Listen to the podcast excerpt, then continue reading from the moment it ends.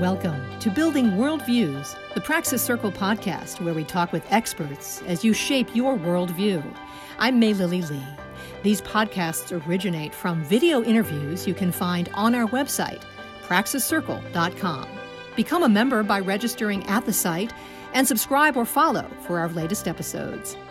In our final episode of our conversation with economist Anne Bradley, we discuss the Gini Index and how it's used to address income inequality. Anne also talks about the role of government and liberty and offers insight into the reality of world poverty. Let's listen. Now we're going to focus in on we're going to we're going to teach the audience uh, a great little index that you yeah. use well called and, and, I'm really just looking for uh, um, an explanation uh, to the camera of what the Gini index is uh, it measures wealth equality, and is it a good or bad indicator? That mm-hmm. depends, and I think it helps to talk about zero and one. And sure, yeah, it's kind of so. heady. When we look as economists at income inequality, we try to measure this. It's a very hard thing to get accurate measurements of, but we do the best we can. So we use something called the Gini index. And this really is taking a certain population. So the Gini index, the number you get is going to depend on your sample size. We could do the Gini index for my neighborhood.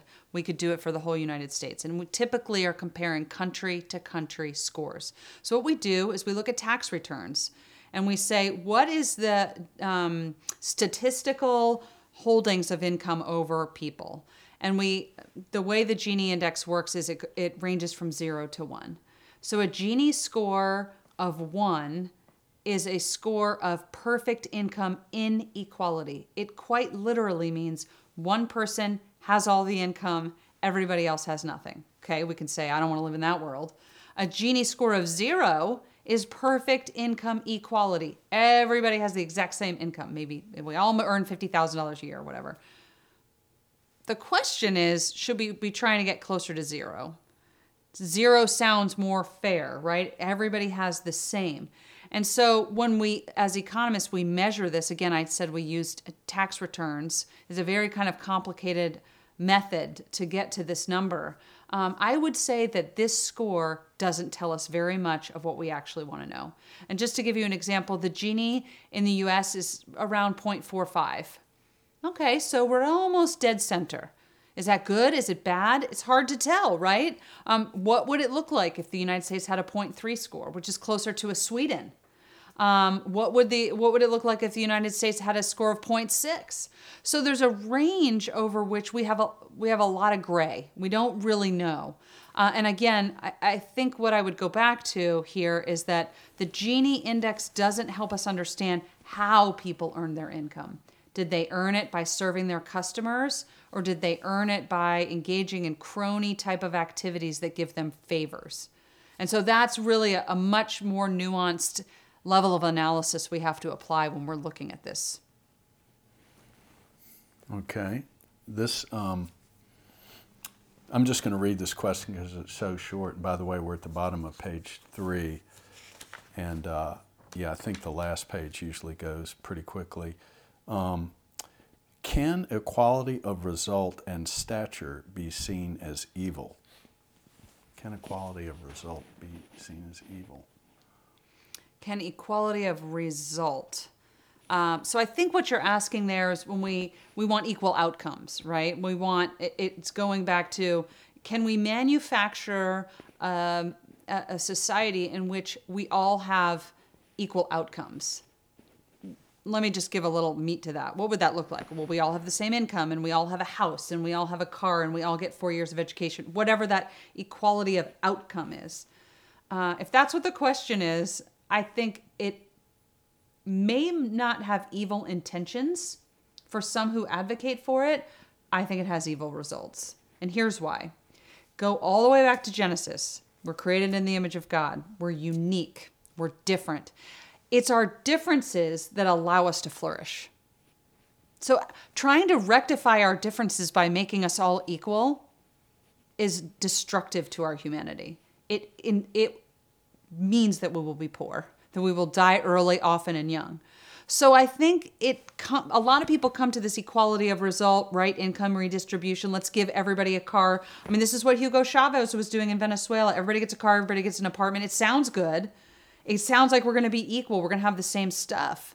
But the first question is how do you pay for that? But the second question is we want people to use their unique sets of gifts and skills and talents to be creative. That's the agency God has given us. Be creative. And if people are the same, if we strip them of their differences, they can't do that. If we're all actually equal, there's nothing we can trade for. Nothing. And so I think the outcomes of that are very evil. They destroy people. Okay, this is a, a similar type question. Um, you talked about profits being a residual, um, and if you follow the accounting of, of it, it that's exactly what equity is, for example. It's not just profits, it's the equity is total residual. Everybody else gets paid except the owner, and then the owner gets what's left.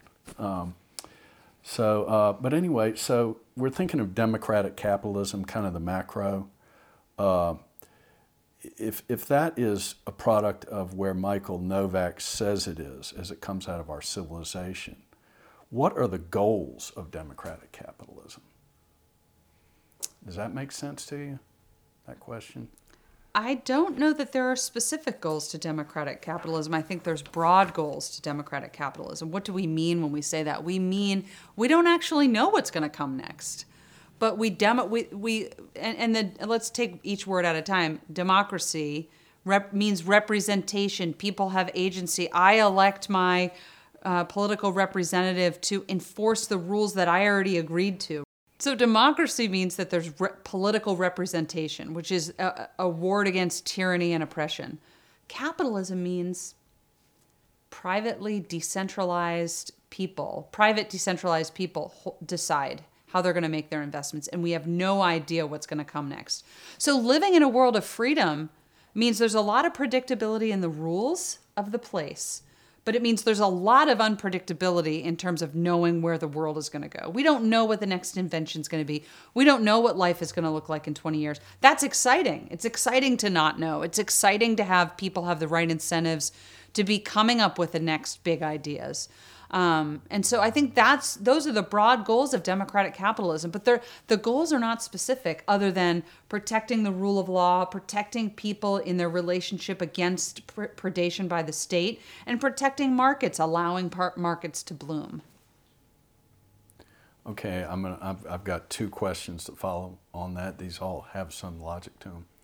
Um, I want to ask you what you think about justice or social justice, sort of that you know, very much accepted. It's kind of like Whig theory of, cat you know, uh, or ghost in the machine or whatever. Okay, social justice. What, what do you, how do you think about social justice? That's the next question. And then after that, I'm going to ask you how we cure poverty globally. Mm-hmm. Okay? So, how do you think about social justice? Social justice, this is another one of those terms that I think has a lot of different meanings. Um, so, I, I think what I will say is my understanding is what I observe uh, from people who claim to be advocates of social justice. I mean, first, let's say I, am not anti justice, uh, but I'm, what does justice mean from a biblical perspective? It means getting what you deserve. Um, I'm not sure we all want justice all the time. I think social ju- justice is a conception that's more broadly trying to articulate what are our social responsibilities for people who are excluded, left behind, marginalized, exploited. That said, I think that there's really important things that people in the social justice movement are talking about. There are people alive today who are permanently exploited and are poor as a result of it. And we need to think about what it's going to take to get them out of that situation. Where I might disagree with some of my social justice contemporaries, if you will, is the means by which we do that. In many cases, um, social justice pioneers and advocates uh, really want redistribution. It's what we talked about before. They think that the best way to care for the poor is to just redistribute wealth because the notion there is that Bill Gates, by being rich, is taking away from poor people. Okay, so it's a zero sum game in economics. That's how we would talk about it. It means I only win if I take from you. So whatever I gain is lost from you. That's not the world of free enterprise. In fact, the world of free enterprise is Bill Gates only gets rich if we buy his stuff. And so his stuff needs to be what we want at the price we can afford to pay at high levels of quality, right?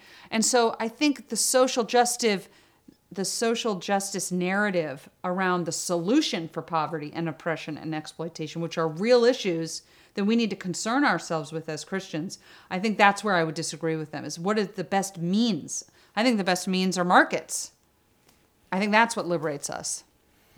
Okay, well, that's a good lead into. Um, you didn't write this chapter, but there were some very good answers to this.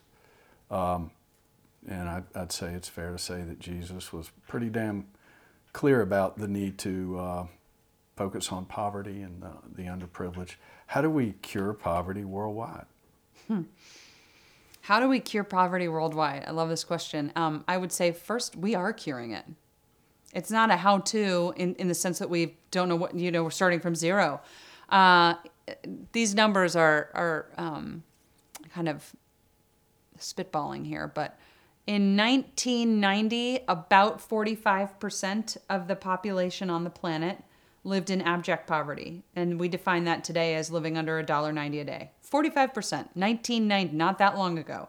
Today, it's under 10%, under a billion people.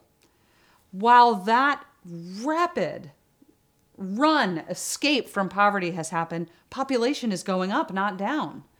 So that's phenomenal, right? The population is growing and we're all getting richer. So I think we are escaping poverty. We are curing poverty. And what's happening? Well, it's people being included in market trade, right? It's people being able to have agency over their choices. And then when they get just a little bit of that agency, it's like a thousand flowers bloom. And it's an amazing thing to watch. I mentioned earlier that um, when we see in developing economies, when the poor, the extreme poor, get a little bit of an increase in their income, it goes directly to technology. Because imagine being poor, again, living in a village that's remote and unconnected from the world, and now having a cell phone. What we're seeing is that this is a great um, entrepreneurial opportunity, in particular for women. Women will save up and buy these cell phones. They'll go to the middle of their village and they'll sell minutes because not everybody can afford the cell phone. And imagine what it's like if you're living in grinding poverty and you have to take your child to the doctor. It's not like the world we live in where my doctor texts me to make sure I'm going to show up on time for my appointment. No, you have to walk. Could be four miles away, and sometimes the doctor's sick. So you walk four miles with your kids in tow who are sick, and the doctor's not there to help you. Imagine the time savings that that phone gives you. It's profound. And so I think the technology age that we live in is really um, hastening the pace of this escape from poverty. Um, and so I, I really am just so optimistic about the future. So it's not how do we cure poverty, it's let's keep curing poverty by letting people participate in market trade.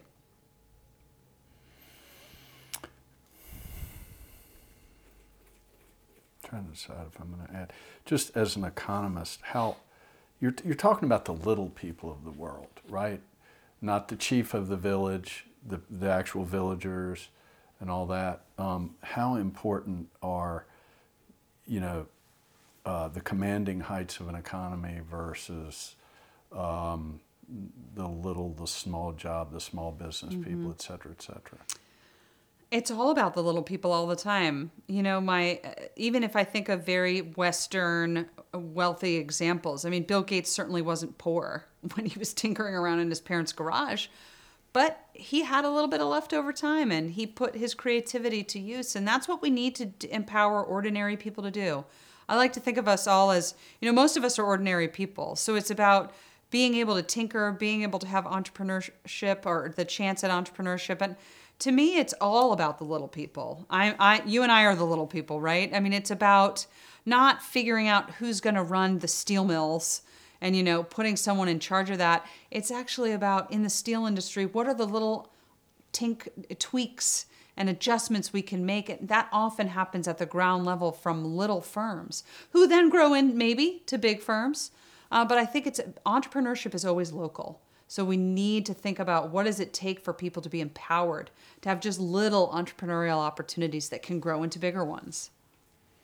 Fabulous. Okay. Now I'm, I'm going to read. We're almost done with your section, and then we and then I'm going to take a quick break. We'll finish right on time, because we'll just do the fun questions about uh, America in the world.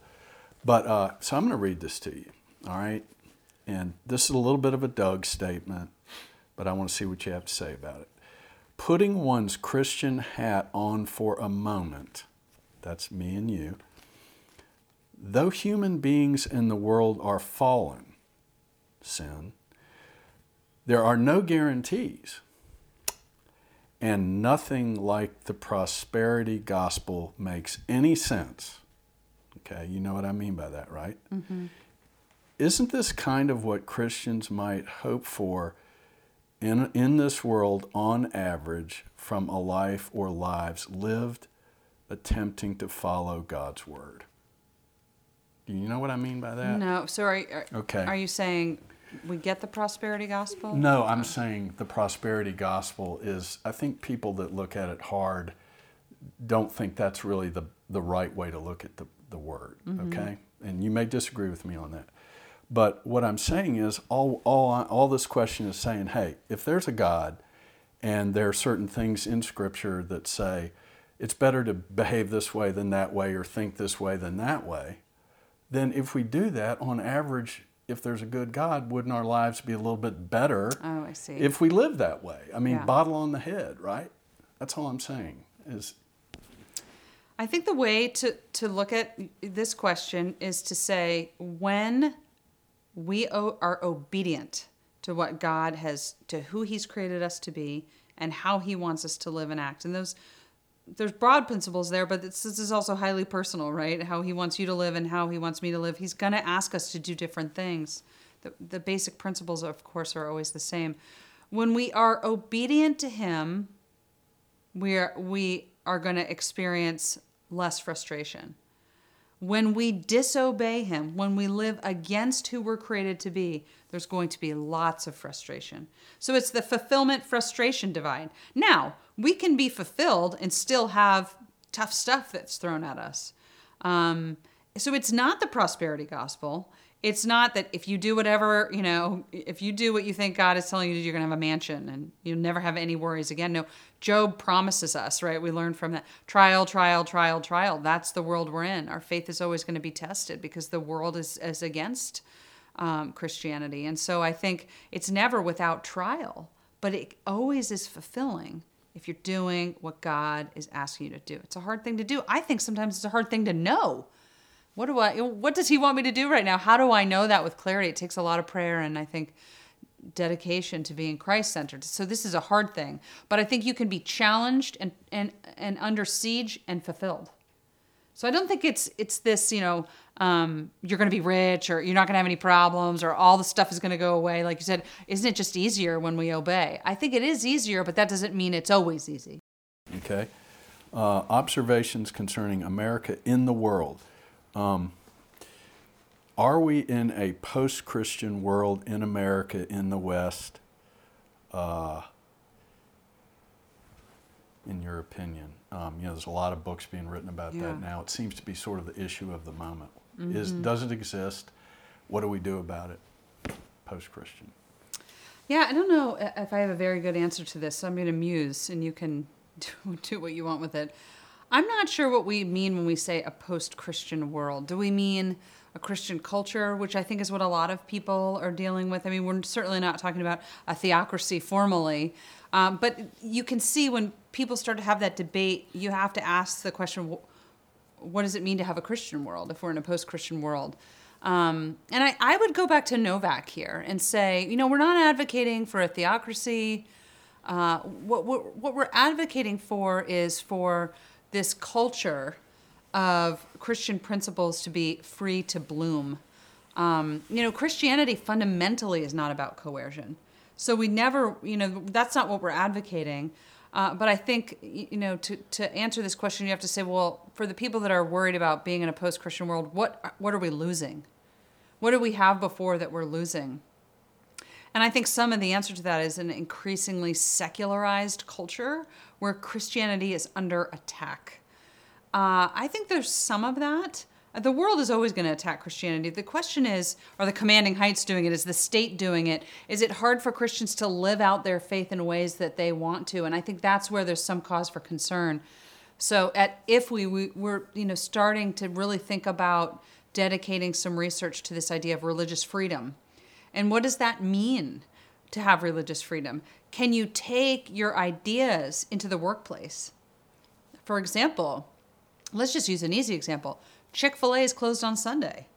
That's a religious belief that's being brought right into a, to a business practice. They're saying, "We want to go to church. We don't want to we want to observe the Sabbath." That they should in my opinion, as a Christian and as an economist, by the way, they should be free to make that choice. But it is possible to imagine a world where the state says, well, that's living out your Christianity and oppressing people because you're not giving them the option for a chicken sandwich on Sunday afternoon. So that's where I think some of this conversation has very real um, concerns that we need to, to take into consideration. What is the limit? Um, uh, what limits can the state put on so-called businesses to live out their faith? And I think when you look at it deeply, we're always living out our faith, right? Um, and so I, I, I, worry a little bit about this. I, I don't know if that is an okay answer. Sorry. That's a great answer. I'm not sure I'm the All right, no, no, that's a great that. answer. Um, and uh, so let me let me ask you, as a mom, the Mm-hmm. follow-on question. When I think about my wife, uh, she would be your age, probably somewhere around 1990. okay. This wasn't even cons- this wasn't thought of in any way back then. Okay, and that to me doesn't seem like long ago at all.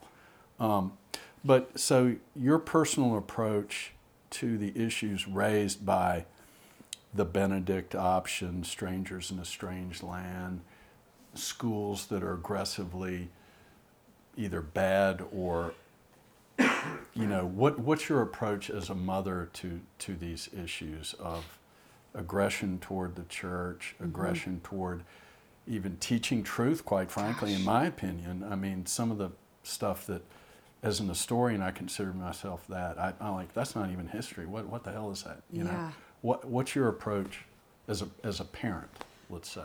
Uh, yeah, as a parent, this assault on truth, I, I, I'm going to answer it two ways if it's okay, as a parent, but also as a professor, uh, is it's just astounding the thought control, I, I think, and the desire to limit a dialogue. I mean, if we're going to get to truth, we're going to have to dialogue. This is exactly, just to keep going back to Novak, this is what he was talking about a culture in which we can ask real questions and you're not shot down for asking the question. And this is the world we live in today. And as a mom, this is terrifying. I send my children to private school. We're very blessed that we can do that, a Christian private school. I have many friends who are homeschooling their children as a way to get around this. And um, what makes me sad is that it's very hard to send your kid to private school. It's very hard to homeschool because it's hard to compete with free. So all these resources at the local level are dedicated to these public schools. And so private schools have a hard time competing. And think about parents who are making the sacrificial choice to homeschool. They're giving up, in, in many cases, one parent's not working because that's your full time job. So it's a very expensive thing to do. Um, but I don't want my children to be exposed to um, someone else's perception of truth in a dogmatic way that they are not permitted to question. And I think, by the way, this is possible in the private schools too, right? So you you're never away from it. I think what we have to do with our children is teach them to seek truth that's grounded in Scripture. Uh, as a professor, I'll just say really quickly, it's terrifying what's going on in college classrooms. I have a part of my syllabus now that explicitly is addressed to academic freedom. And in that paragraph, I talk about how we are going to question our beliefs to their core. And that's what it means to seek truth, and that's what it means to be a learner. And if you're offended because you hear an idea, um, but you're not willing to investigate whether that idea is true or not, you're never going to learn. So I think there's a real reason to be concerned about the culture. The real problem, one of the, the you're talking about is I, I have extreme secularization, but I'm going to rephrase that and call it postmodernism in practice by mean people. okay? Um, And they have a lot of power now. How did we get here? You may not be old enough to answer that I don't question. know. I don't know. Any thoughts? Um, how did we get here? I'm at a loss. I, I don't know how we got here.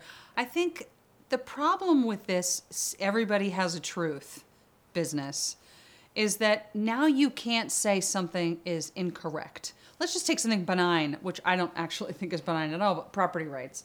Most people who live in a country like the United States agree that property rights are really sacred and important. But then when you start to push on the edges of that, it's not so clear that people think that. Do I have a right to tell you that? I mean, let's just think of something silly. Do I have a right to tell you that you can't put a swing set up in your backyard, or that you should or should not have a fence, or that you can or cannot have a pool, or what can you do on your property? I mean, these are questions of property rights. And I'm not sure when we shifted to everybody gets to tell you that. Because that seems to be the culture that we're in now, which is my neighbors can tell me what to do with my property and then we can have injunctions through HOA boards and that percolates all the way up to the top. I'm not sure what the cultural shift is that got us there. Maybe one one aspect of it is it's very we live in a digital age that's very transparent, so it's easy for me to see what other people are doing. Um, and 50 years ago, maybe that was kind of more difficult for me to know everything about my the corporations I deal with and the the neighbors I deal with. Um, I'm not sure. I don't have a lot to say about that because I don't I don't know, but I am worried about it. Should individuals, institutions, and governments in general run on a balanced budget? Why, why not? I would say to answer the question of whether governments should balance their budgets, we should, you know, there's no macroeconomics without microeconomics. So let's go to the microeconomic principles here.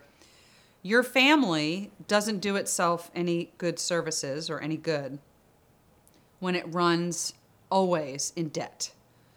Uh, and so, you know, there's some debt that's good debt. We, a lot of us have mortgages on our homes. You know, that's responsible debt, but you don't want to take a mortgage that you can't afford either. So I think um, the principles of um, prudence, prudent stewardship that apply to our family lives have to apply to our businesses and our governments. Uh, and when we lose sight of that, and here's the problem with the government that's different than the family there's a limit to how much credit Citibank's going to give me, right? And if I stop paying my bills and I'm always running, you know, over the limit and all these kind of stuff, they're going to stop doing business with me because I cost them a lot of money. And maybe I don't pay my bills. And the same is true for the US government. If we are always going to be in debt, that debt has to be paid for. So the problem that I have with this from a moral perspective is that currently we are financing everything we do by putting a financial burden on people who are not even born yet. So they have no say.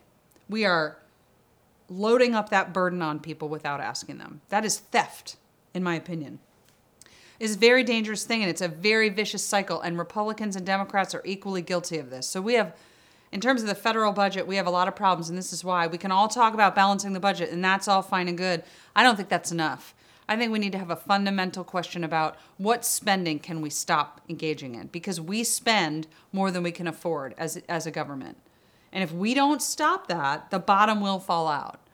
Uh, and that's going to have international implications, right? The soundness of the dollar is one of the best things we have going for us. It makes the dollar a very attractive currency. But if we start spiraling out of control in our debt, that's going to affect the value of the dollar and everything else. So I think we have to tread with caution here, and I think we need to get back to principles, which is we spend too much. Both parties spend too much. So it's a fundamental reform in the institution of government. This is a hard thing to come by. Nobody wants to give up their spending, right? So it's hard. What do you think uh, America's role in the world ought to be as we, as we as Americans sit here and looking out what we do? What's our role?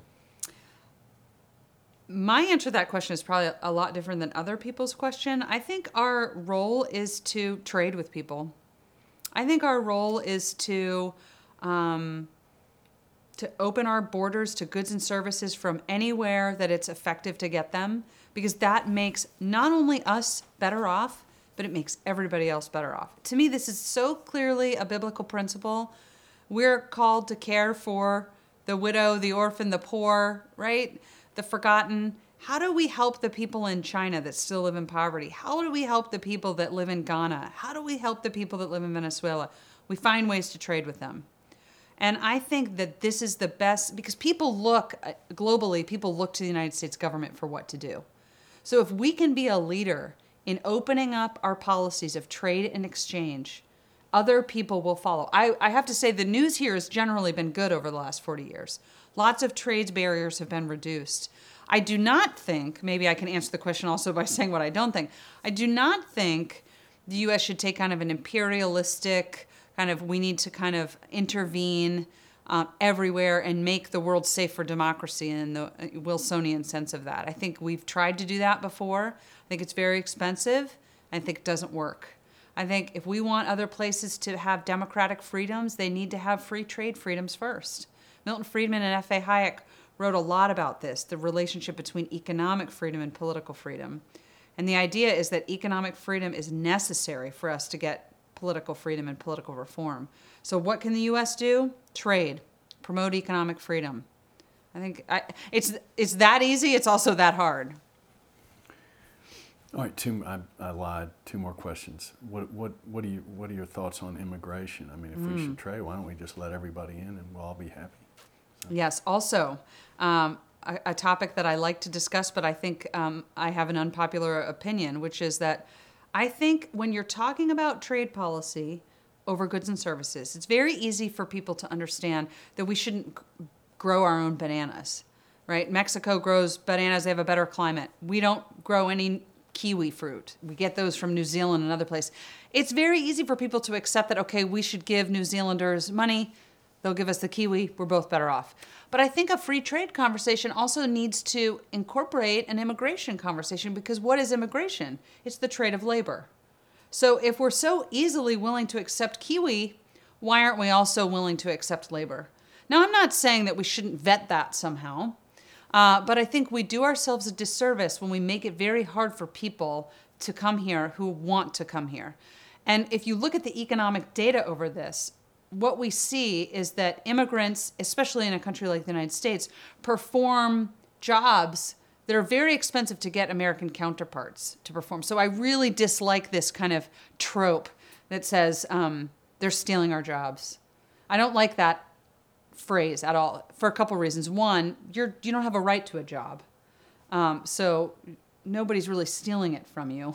I mean, that implies that, you know, some El Salvadorian woman comes over with her family and a gun and holds it to somebody's head and says, fire the American, hire me. It doesn't work that way, right? Why are jobs shifted? It's because of the, the labor. Um, and so I think immigration is good both for the people who are coming, but the people who live there. Uh, and we used to be much more open about our immigration policies uh, as a country. And I think we thrived because of it. And I think we would do ourselves some good to go back to some of that. Are you optimistic or pessimistic about the United States? In the long run, or for today, however I want to answer that. Here's what I would say the United States is a great place to live. I mean, I live here. I could live a lot of other places, I suppose. So it's a great place. Uh, lots of economic freedom. But we're slipping.